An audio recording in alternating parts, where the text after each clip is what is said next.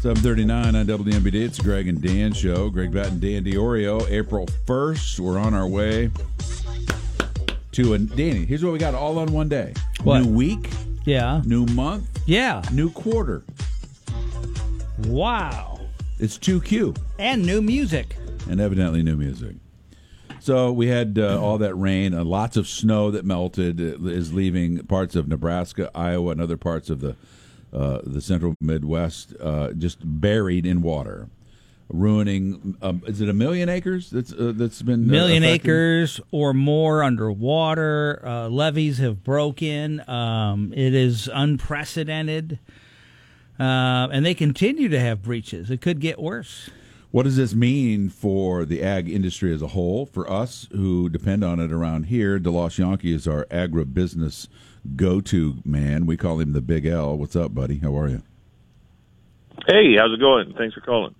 Wow, it sounded like you just realized that we had just called. You you know, it was like you were in the middle of something else. Yeah. And you went, oh, hey, Hey, who's it- this? Oh, how's- hey, I think that's oh, Greg and Dan. Hey, it's Greg and Dan. What a coinkydinky that we didn't set up yesterday. Usually, usually I answer the phone with "What you want, fool?" I would wish you would do that more often with us. Okay, you All right. got it. All right. Now, uh, so so what is this going to mean, uh, buddy? What this is? Uh, I know for us, we're removed from it geographically, but economically, we're not, right? right, and it's it, there's so many bad scenarios that can come from this. Uh, you know, someone could have lost their livestock. Someone could have lost their grain for their livestock, or they could have lost both. Uh, who knows if they'll even be able to plant this year?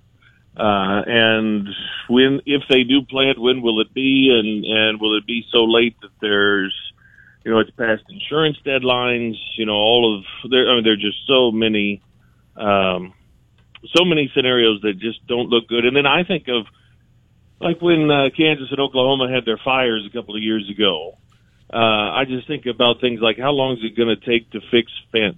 How long is it going to take to to just do so many things? You know, you if if a if a grain bin busted and spilled, you know, how long will it take to even get in there with a with a heavy duty piece of machinery and and get that cleaned before you know without fearing that, that the ground's going to sink on you. Yeah, you know, I never thought of that. and, and I, yeah, highways and railroads. I, I, I just, I hope everything holds up. But you know, it's it's one of those things that you know, it, it feels like it could be years before.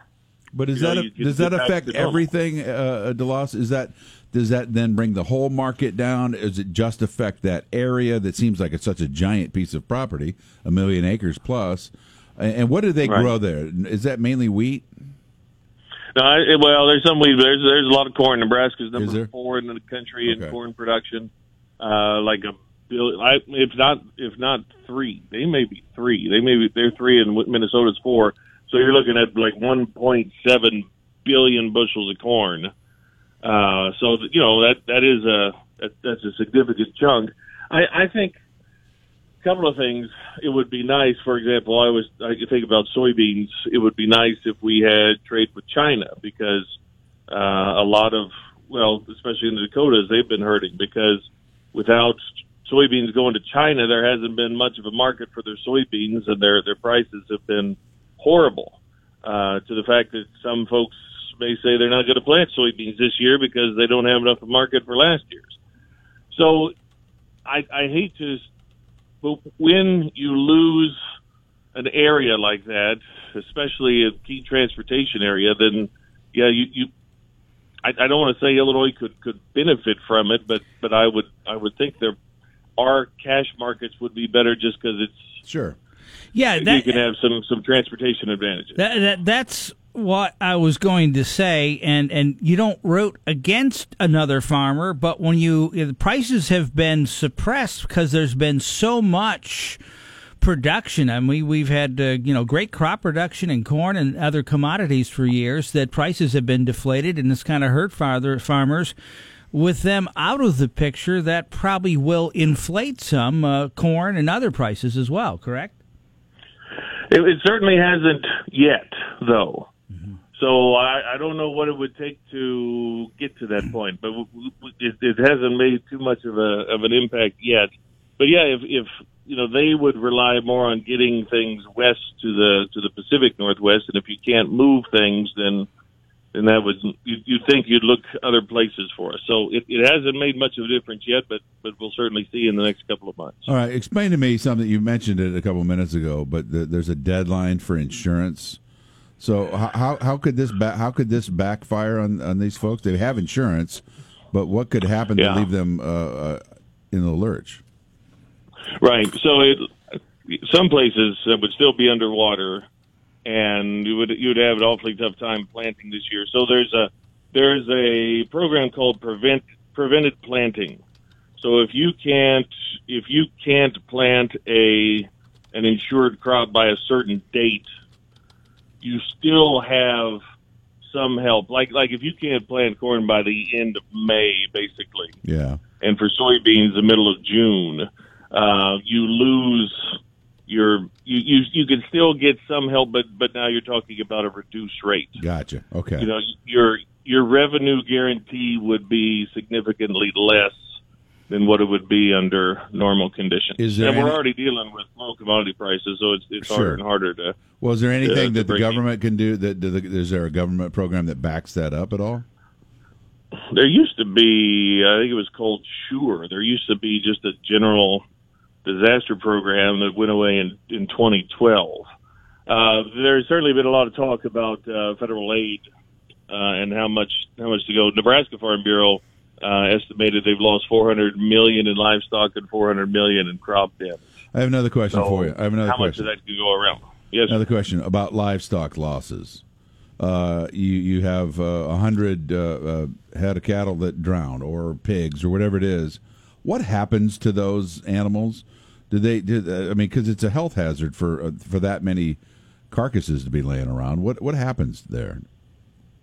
That's an excellent question, and and I don't know. Okay, I wish I knew that. That was that's a, that's a very good question. There's there's some people that will that won't find all of those that they lost, but but that is that's a really good question. Well, eventually And- they'll smell. Well, eventually, I mean, I mean, I mean, but but at that level, in in in in water, I mean, there's lots of potential there for diseases and stuff. So I don't know if the government knows how to like rent get those out and get them to the rendering plants Right. or whatever.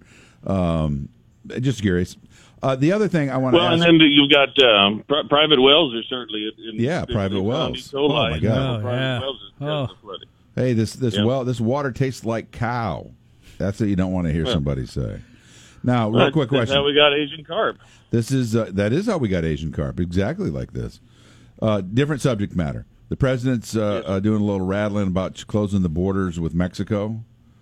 Mm-hmm. Would that stop trade? Would that stop uh, farmers from taking their uh, product across the border? Well, so we talk about China a lot, but there's also uh, the the second round of NAFTA, USMCA, U.S. Mexico Canadian agreement Right, that has been signed but is not completely ratified yet. right. and that especially for Illinois, number two, number four in pigs and number two in corn, and Mexico takes a lot of both. Uh, so that one is vitally important, and you could easily make the argument more important than China. So I would hate for it. I, it, it, it seems to me if you if you do one thing, it could, it's something like that. It could have an impact on trade. Uh, maybe it doesn't, but but you would think that could make for some tenuous trade relations. So that uh, that would, we would certainly like to see a lot of our products be able to go to Mexico Got and it. China at a um, at a zero duty. You know, at, All right. uh, at dramatically reduced trade rates. Okay, before we go, two things. Uh, one, uh, you have to check out the Scandinavian cow toilets. And then second, right. yeah, and- Google that. Yeah, uh, it's actually the Netherlands. And secondly, I'd like to get into a discussion down the road about uh, big ag and how it's hurting farmers. I mean, just four companies control 85% of corn, corn seed sales. Uh, let's see, 66% of U.S. hogs slaughtered, four companies, 85% of the steer, half the chickens.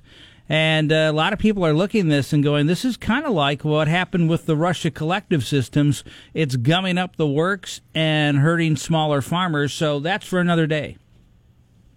That could certainly be for another day, and I am quite disturbed about these images for Scandinavian cow toilets.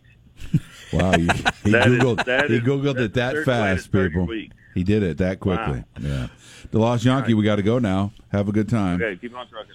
Keep on trucking. Is Scandinavian cow toilets? Is that a? Uh, I don't Is think that a that's good over- band? No, I think Scandinavian cows might be uh, Yeah. Uh-huh. a good band name. I think cow toilets might be a band name. yeah. Okay.